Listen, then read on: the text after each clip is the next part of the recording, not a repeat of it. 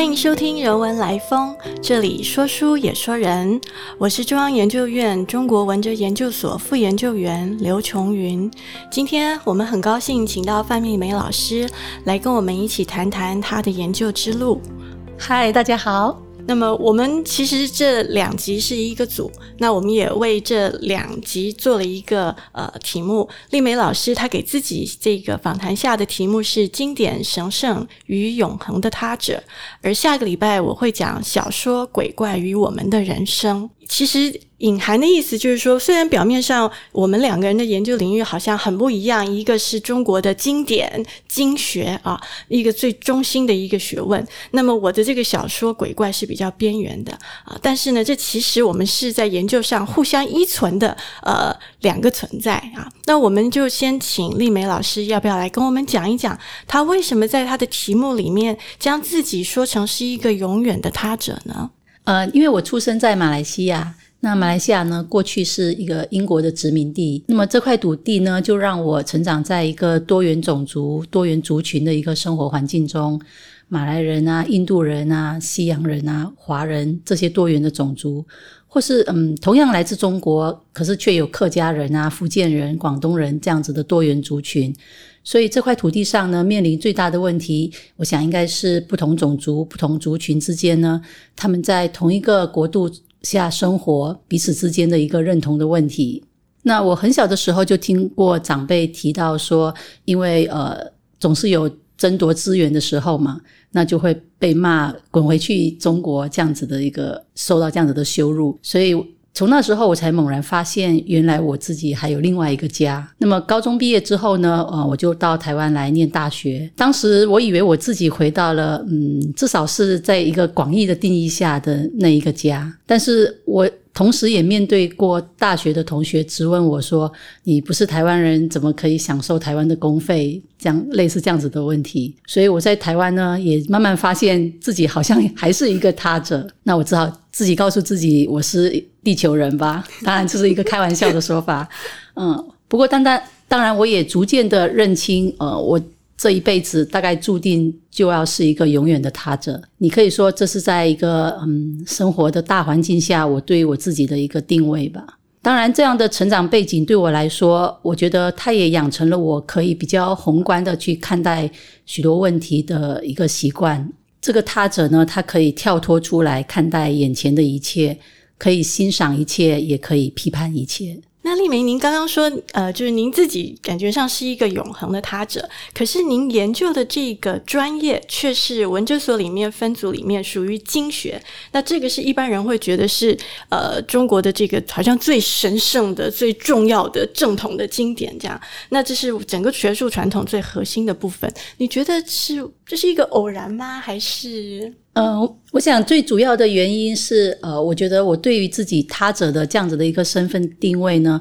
它其实呃不断的促使我自己在思考我自己存在的一个意义。那么我就产生了一种比较根源性的一个疑惑，像是一种母母性的追寻吧。对于我那另一个家，对于中国文明文化的一切，我都有一种渴望。所以你可以想象，呃，在一个电影的这个镜头下呢。跟许多孩子，他面对父母的威权，想要逃离，正好相反的，我面对的是一个没有父母的一个彷徨，嗯，那种内心的一个饥渴。当然，当镜头移动到我所渴望的这个中国的时候呢，他渐渐的回答了我当年为什么大家要出走的一个原因，因为家似乎已经不成家了。那么，中国的文明文化呢，也在传统到现代的一个进程中呢，处在一个极度的迷惘之中。中西文化产生史无前例的一个冲撞，传统的学术文化呢，它的各个层面呢，都被西方的文明文化冲撞的可以说是体无完肤。所以，呃，因为这样呢，就更刺激我想去挖掘它最核心的一个部分。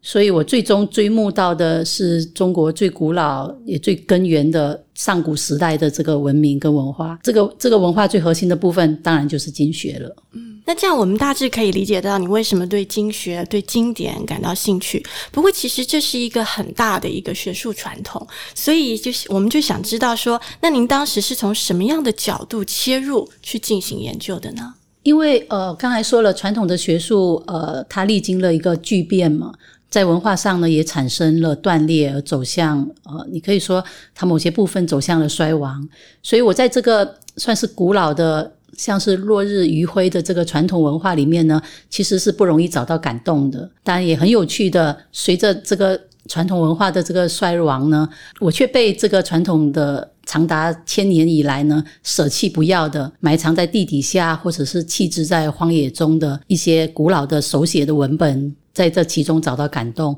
呃，这些文本呢，我们称它做出土的文献。所以呢，我想我又再一次从一种他者的这个角度呢，升起了从边缘冲向中心的那一股热情。那这个出土文献听起来很有趣哦，就出土就会让我们比较外行的想到考古学嘛，从地底下挖出来的东西，所以好像呃，这个应该是很丰富，可以重新让我们来看看我们本来已经有的对于这个经典的理解。所以一般好像我们把呃我们比较熟悉的文本性的写在已经变成书的这样的东西，我们叫它做传世文献。然后您刚刚提到您的这个切入角度是出土文献。那你可不可以跟我们说说，到底出土文献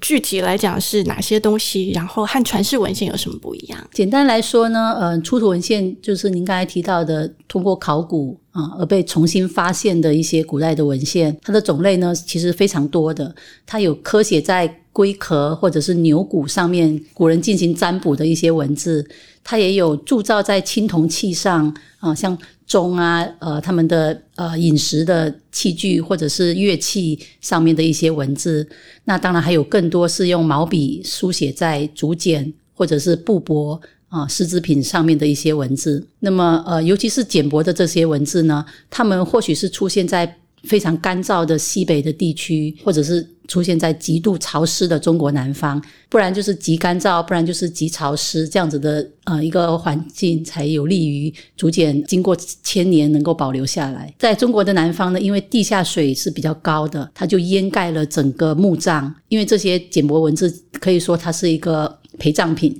那在棺棺木里头呢，被地下水都整个掩盖住了。因为掩盖住了，所以隔离了空气，使它躲过了被氧化然后腐烂的这样子的一个命运。所以它出土的时候呢，基本上是连着许多烂泥巴，一大块一块一大块这样一起问世的。那它需要考古的工作者呢？非常多的工序去帮他们一一的清理干净，它才可以避免因为出土而造成的第二度的破坏。也必须做一些化学化学性的处理，才能够呢让我们看清楚的看到上面的一个文字。那么这些简帛的文献呢，啊，它当然就书写了非常多的经典。展开在我们面前的呢，嗯，也许是。我我个人的感受吧，就是人手握着毛笔书写下来的，所以我看到他们的时候，似乎还可以感觉到他们手心中的一个温度，因为他们写的全都是两三千年前的这个古文字嘛，所以我们必须经过非常严格的古文字学还有语言学的一个解读方法呢，来进行破译，包括必须分析每一个。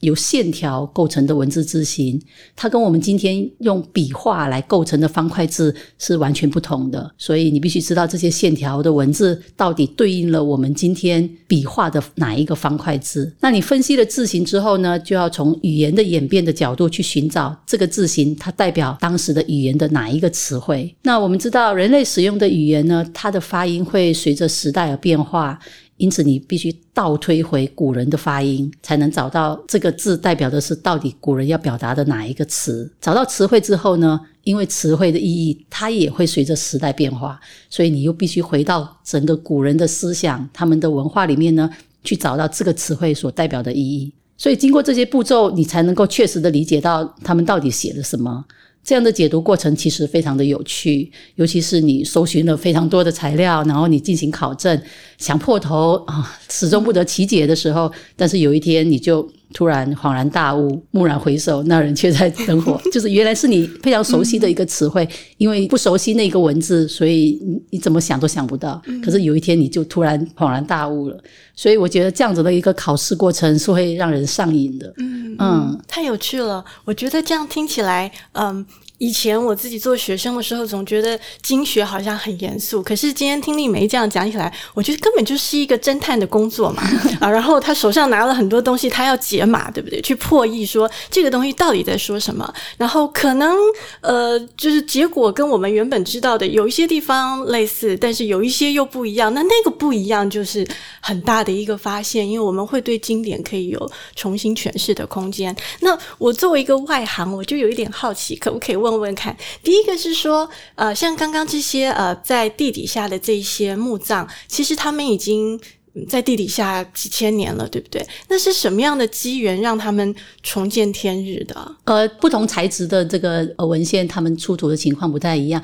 像甲骨的话，其实在很早以前，大家。就是陆续农民呢在耕地的时候会发现嘛，他们把它当做是龙骨，是中药材的一个非常重要的部分。对，后来因为考古学的这个影响下，慢慢学者知道说，原来这是我们三千多年前的一个古文物。对，然后发现上面还有字，它当然带来了非常大的一个冲击。那像简帛的这些材料的话，有有一部分一早期的时候是盗墓。我自己最熟悉的这一套呃这一批简就是郭店楚墓竹简，那它就是一开开始的时候是盗墓的，听说就是当时盗墓的人呢，发现了这个地底下可能有东西的时候，他们就挖了一个一个向地底下挖洞，可是可能因为工具受限嘛，所以就挖的那个洞比较窄而深的洞，只有一个人的身体可以下去，然后就用手去捞，捞里面的就捞出多少就是多少，所以就把竹简的那个排列的情况都搅混了。对，因为因为被盗墓了，然后就不行，不能不处理嘛，就要进行抢救性的一个挖掘，所以才把整个墓都打开了。然后，那因为在中国的南方有一有一个祭山古墓群，算是楚国贵族的一个墓葬，对，那里头应该还有很多很多的这些类似的陪葬的竹简，其实数量实在是很多。对，那我们现在只能够大部分是这种抢救性的挖掘，或者是被挖起来之后被倒卖到香港的文物市场，然后再由。香港文物市场再买回买回去的，现在看到问世的大部分是这一类的简，所以连这些材料出土的故事，我觉得都非常精彩。对于研究小说的人来讲，盗墓就马上想到倪匡，还可以开发新的这个小说题材。那嗯，还有一个就是刚刚其实丽梅讲到，就是说这个在解读这些文字的时候的这个过程，当然他讲起来很简单啦，因为他已经做了几十年这个研究，就是找出他们到底这个字。是什么意思？但是对于外行人来讲，其实我也有很想知道，就你可不可以多跟我们听众们说一说，到底你是大概是受过什么样的训练，才能够一步一步把？我记得高中的时候，我也看课本有甲骨文啊，可是对我们来讲，就有点点像天书一样。那大概在学术研究上是什么样的训练？大概简单的讲，通过哪些步骤，你最终可以终于哇，原来这个东西上面写的东西是 是哪些文字？怎么辨识出来？如果要呃不要那么专业的讲的话，就是用一个比较大家可以听了马上能懂的话。就是首先你必须知道那个字形嘛，你小时候是怎么怎么认识汉字的？一定是一笔一画，老师带着你写嘛。对，所以我一开始的时候也是一样，就是一一字一画的去描摹这些古文字。所以甲骨上的每一片每一片甲骨上的字，我们那时候老师就让我们用描图纸。印在上面去写那个字，那写多了，然后当然就好像你学会汉字一样，你就知道那个字是代表哪一个字。那知道了字形之后，当然远远不够，那还要去。对应呃，我们传世的一些字书，跟他们的那些字音呃对应上了，对应上之后，你还要必须要有语言学的这个基础，那就是呃古人的发音，那你就必须从我们今天的现代音一直上推到呃上推到中古音，再上推到上古音，对，所以这是一个呃也是一个专门的课程，叫声韵学，嗯，那他就会告诉你。呃，我们今天的这个发音，我们发的声母，我们发的韵母，它对应到古代的时候，有些音是古人没有的，他们的没有的音的时候，就会让他们呃，他们用的字就会取舍，就跟我们今天有所不同。所以你必须要有古音的知识啊，有了古音知识，你还要有呃我们所谓的训诂学的知识。训诂学到告诉我们的就是如何去厘清一个词汇，它从古代一直发展到现代，它们的具体的意义是什么。所以它必须是文字学、声韵学、训诂学这三门学问的一个综合、综合性的研究。当然，这个只是呃我们传统学术里面所谓的小学的部分而已。那小学对应为小学之所以小，对应的就是经学。嗯，经学是大书嘛，那小学是这些是基本的呃入门的工具。对你必须要掌握这些入门工具，然后你才能够去读经书。那经书里面讲的当然就是整体的思想啊、文化啊。你不进入古人的语言，没有办法进入他们的思想。就好像你今天不懂得一个文化的语言，你怎么可能去理解他们的思想呢？嗯嗯，我觉得其实这样听起来。有一种大开眼界，然后其实也让我觉得有一点感动，因为小学听起来在以前就是像刚刚丽梅说，因为它是相对于经典，可是问题是，尤其对于我们现代的人，如果你没有掌握工具，你怎么进去读经典的那个大门呢？那这个小。其实里面是很多很多的硬功夫，呃，你甚至可以说它是死功夫，可是它就是今年今年累积起来的。我们因为现在活在文明的世界，好像是几千年这样，我们活在很后端了。我们常常会忘记，就是把古老的时代浓缩成那个叫古代，然后我们现在多么的丰富精彩。可是其实刚刚丽梅这么一讲，你会觉得那个古代其实也有它一层一层的发展。比方说，我们只简单讲到。甲骨文对不对？可是其实还有经文，就是说，其实，在那一个我们所谓的古代，被我们强就是强烈简化的古代，还有好多有点类似，可是又不太一样的这个文字，然后经过不同的时间，同时存在着。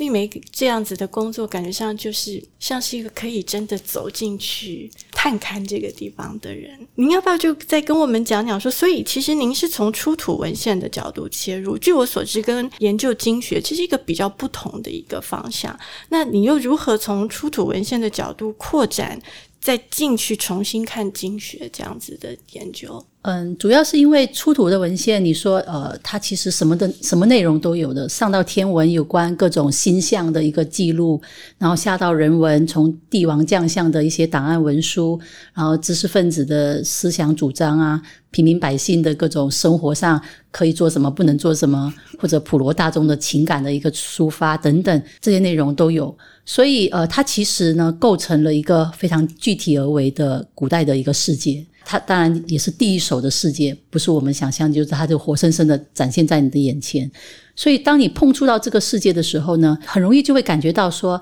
它总有一股围绕着它最核心的一个信仰或者是价值在运作的，因此也就很自然的。想要去追寻那个核心的一个部分，一旦追寻，你就很自然的就会碰到碰触到经学。这跟我刚才提到的，呃，我个人成长的因素，想往中心跑嘛，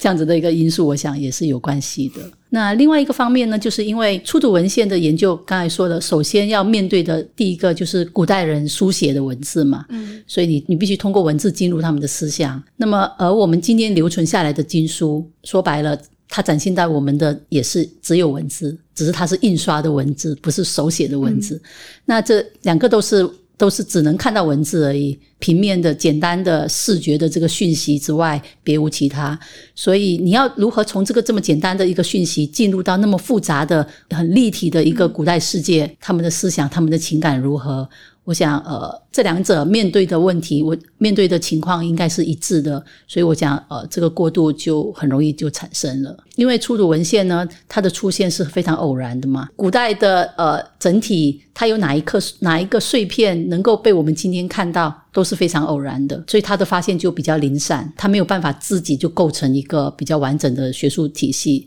所以呢，它的。研究就必须要纳入到现有的学术体系之中，所以才能彰显它的意义跟它的价值。传统学术中的这个核心的这个经学呢，我觉得它就是能够把这些零散的材料跟传世文献已经建立起来的这个学术体系呢，它们相互结合的一个其中一个非常重要的一个灵魂。其实丽梅她。他的这个研究的取径跟他的研究成果，其实近年来是得到了呃学界的肯定的，就是拿了不止一个重要的奖项的。那其实我们就稍微把这个问题铺在比较后面，就是丽梅，你现在可不可以来跟我们谈谈到底什么是经学？因为我们刚刚前面好像有点故意，就是嗯大概讲了一下，但是我们其实正没有真正的切入。那我想我们把它铺在这里是有原因的，我们来听听看丽梅来跟我们讲，你觉得到底经学是什么？嗯，经学的这门学科，如果我们用最简单、最简单的话来说的话，其实它就是研究一一个思想文化中最核心价值的一门学问。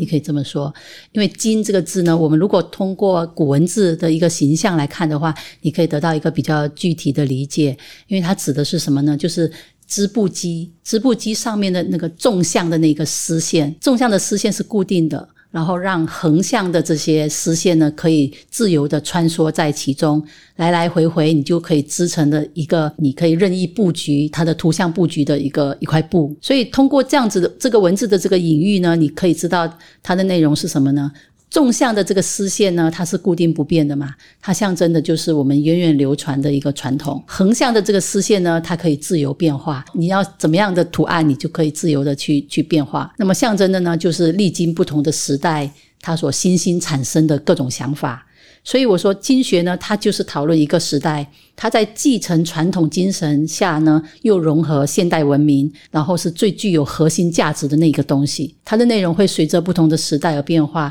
但是代表的就是那个时代他们在思想文化上的一个最高的一个成就。那我们再进一步问，那所以，嗯，您觉得它的重要性在哪里呢？我觉得。经学在我们今天为什么我认为重要？就因为我们知道传刚才说传统，我们的传统学术是被冲击的，然后我们的文化是有断裂的，所以呃，传统学术中的这个经学，我觉得在我们今天是被普遍误解的。因为我们历经的这个西方文明的这个冲击啊，它不管在物质还是在精神上，其实呃都彻底的颠覆了我们的的想法。所以在我们今天的这个社会呢，经学好像变成了一种好像讳莫如深的一种存在。明明在很多的讨论中，他们其实就是一种经学的讨论，可是没有人愿意，可能也没有人敢。去提到经学这两个字，仿佛提到这两个字就会被打入什么守旧啊、迂腐啊这样子的一个行列里面。可是呃，如果我们深切的了解我们的传统的话，你可以发现经学要讨论的内容其实是具有普遍性的一个内容的。呃，它就是我们讨论思想文化的核心价值到底是什么。那我想，任何一个思想文化不可能没有这样子呃问题的讨论。所以，如果没有经学的话，就像是一个文化，它呃一个人没有了灵魂一样。我们今天基本上是以西方文化为首所引领的一个全球化的这个文化呢，作为我们生存的灵魂、生存的方式的。当然，这不可能改变。那么，我们也不需要改变。但是，我们是不是能够对于这个生存的灵魂、这个生存的方式？抱有一定的批判的精神呢，也就是说，我们能不能够从我们自身的传统的文化最核心的部分出发去进行批判，提出一个也许更好的生存方式，或者是我们是不是应该为这个全球化的文化呢，去建立起一个真正的所谓的多元价值，从我们的呃传统中去创建一种可能的价值，供大家去去选取。啊，所以如果确认这是我们应该做的，那么我觉得经学的重要性就在这里。当然，这呃需要我们集众人之力，做长时间的、非常仔细的是一个思考。其实令梅刚刚讲的这番话，我是心有戚戚焉的。虽然我自我定位，对我我们下标题的时候说，我们我是小说啊，我是这个异类啊，小说基本上是属于一个比较呃叛逆性的一个文类。但是其实我自己在做这个所谓古典小说，就是明代、清代的小说，我也发现这里面当然有一些面向是跟我们所谓的现代比较接近的。比方说，他对于这个性别的问题，好，他对于这个呃同性之间的这个问题，他对于呃异类异族的看法，可是他有相当大的一个成分，其实还是在中国这个传统的价值体系中。比方说伦理关系啊，比方说五伦。那我自己以前在做的时候，也会觉得说，哎呀，我会不会做到这个题目，嗯，就就被觉得啊，这个比较没有意思呀，这个是属于很传统的呀。啊那更不要说呃，有一些，因为在当时对他们来讲，比方说君臣这个是非常重要的一个观念，因为在当时的政治体制，它其实就是以这样子的一个思想为主轴。我们可以。不完全同意他，但是如果要理解他们当时为什么这样写作的时候。好像不能不能直接没看到他，就说他很传统，然后我们就不要处理他。所以我其实为了处理这样的题材，我还做过，我有一番很强烈的心理挣扎。可能就是因为从一开始我自我定位我是一个叛逆的研究小说者，到后来觉得我怎么在处理这个好像儒家最核心，可是又被觉得最需要被扬弃的呃五轮中的一轮。所以也是因为这样，虽然我跟丽梅在研究领域上看起来绝大不同，可是我其实一直呃默默的关注。者就是这个经学研究的发展，但不管不敢说，呃，我我真的就能够怎么，就是完全不是一个专家。但是我一直觉得，很多时候，即使我在处理小说，他们也会提到《春秋》《左传》，他们也会提到所谓的五经，因为这是当时的读书人，从最上层的到小说家，这都还在他们的这个。整个思考系统里面很重要的一部分。那丽明，我可不可以问问，就是你可不可以跟我们说说，那你认为这个核心价值在你的研究里面，你你看到的，或者你觉得特别打动你、印象特别深刻的，大概是哪些呢？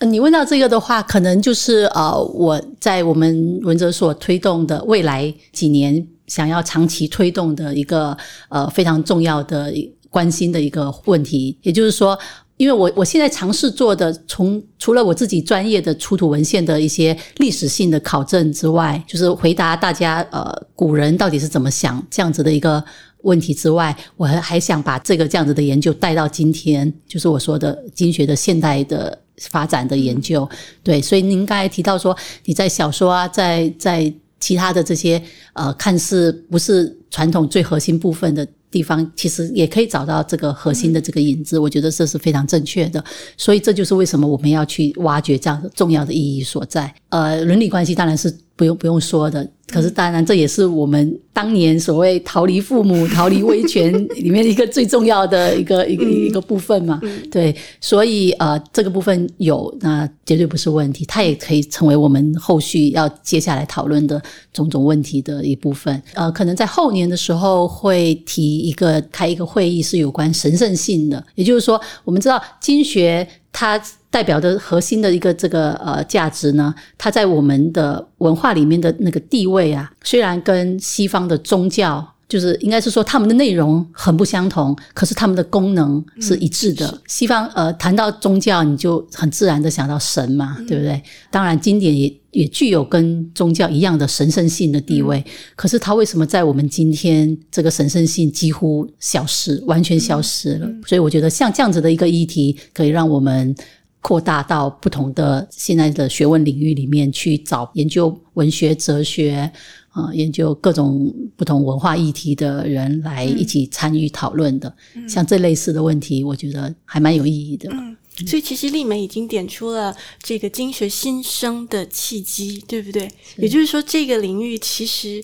呃是可以。继续扩展，去跟许多不同的呃，我们现在当然都把它拆成不一样的领域，但其实他们是可以一起合作对话的，然后给他一个在现代的新生命。他必须，他其实，在传统的学术的地位里面，你看，呃，我们知道传统的学术分类经史子集嘛，对，它是第一个。那它它作为第一个的这个分类呢，其实它的内容是从文学。从哲学、从史学里面诞生出来的，也就是说，它本身研究的这个性质就是一个跨领域的研究的这个内容。所以，是因为我们今天接受了现代的学科分类，好像把它独立成变成一个经学。可是，你独立它之后呢，它的内容就不见了，因为它的内容就被分散到史学啊、文学、哲学里面去了。可是，它作为一个学科或者作为一个文化总体的内涵来说，它必须。存在，那它就需要我们重回它跨领域的这个性质里面去找到它存在的一个价值。